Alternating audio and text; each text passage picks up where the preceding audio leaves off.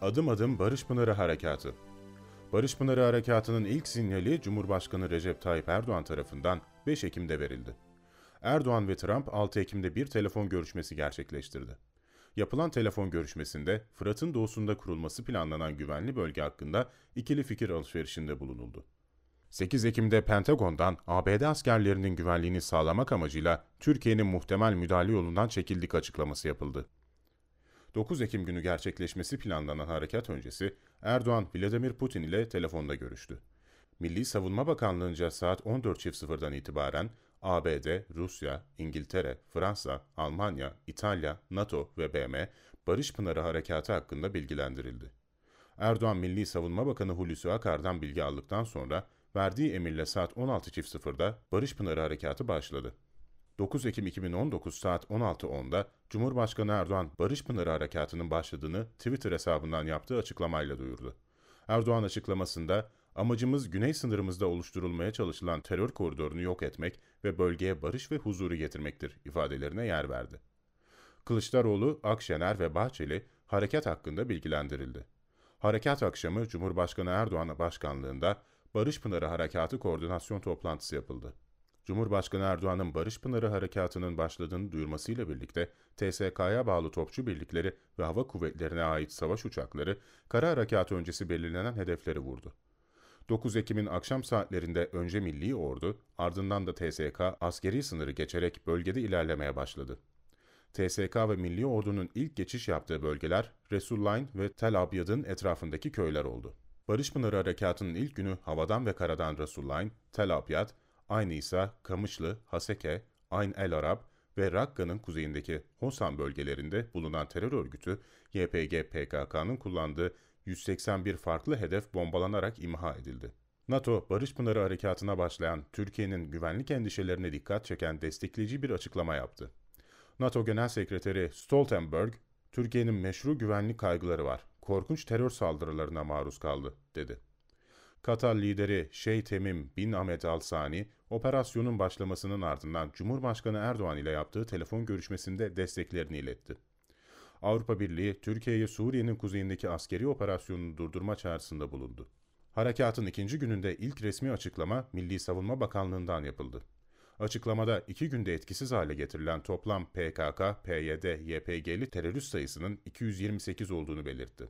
Harekat kapsamında Resulline bölgesine yönelik devam eden operasyonlarda Suriye Milli Ordusu Ceylanpınar'dan büyük bir konvoy ile bölgeye giriş yaptı. Milli Ordu'ya TSK tarafından topçu atışlarıyla destek sağlandı. Barış Pınarı Harekatı'nın ikinci gününde TSK ve Suriye Milli Ordusu tarafından kontrol altına alınan toplam yerleşim sayısı ise 11 oldu. YPG PKK'nın çok sayıda sözde komutanı ise operasyonlarda etkisiz hale getirildi. Norveç ve Finlandiya, Barış Pınarı Harekatı'nı gerekçe göstererek Türkiye'ye yönelik silah ihracını askıya aldı. Barış Pınarı Harekatı'nda PKK-YPG'li teröristlerle çıkan çatışmada piyade sözleşmeli Er Ahmet Topçu şehit oldu. Barış Pınarı Harekatı'nın üçüncü gününde ilk resmi açıklama Milli Savunma Bakanlığı'ndan yapıldı.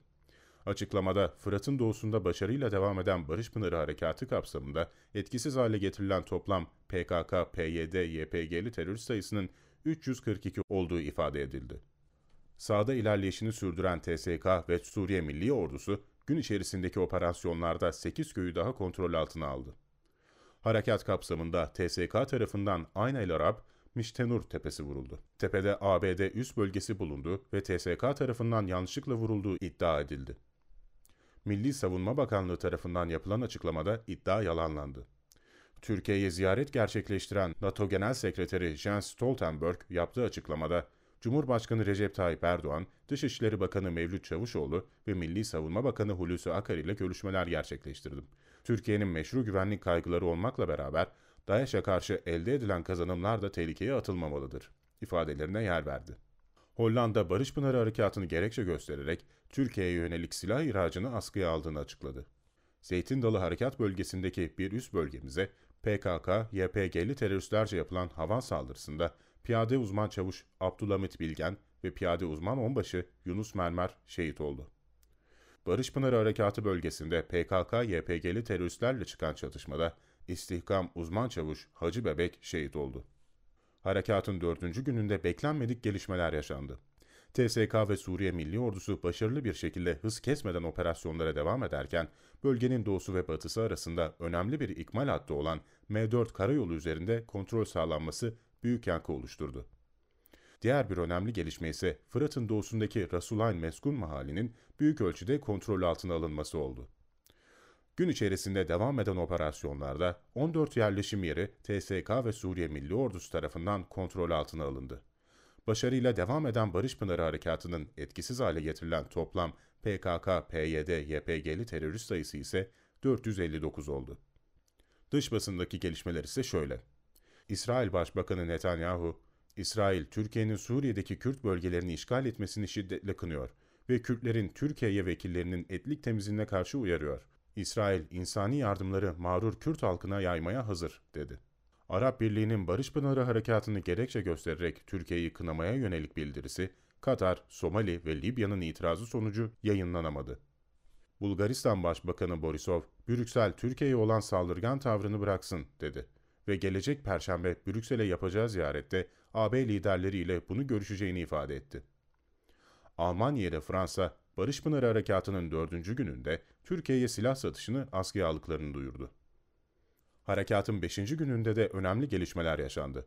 Başarıyla devam eden Barış Pınarı Harekatı'nda etkisiz hale getirilen toplam PKK, PYD, YPG'li terörist sayısı 525 oldu. Toplamda ise 56 köy terör unsurlarından temizlenerek kontrol altına alındı.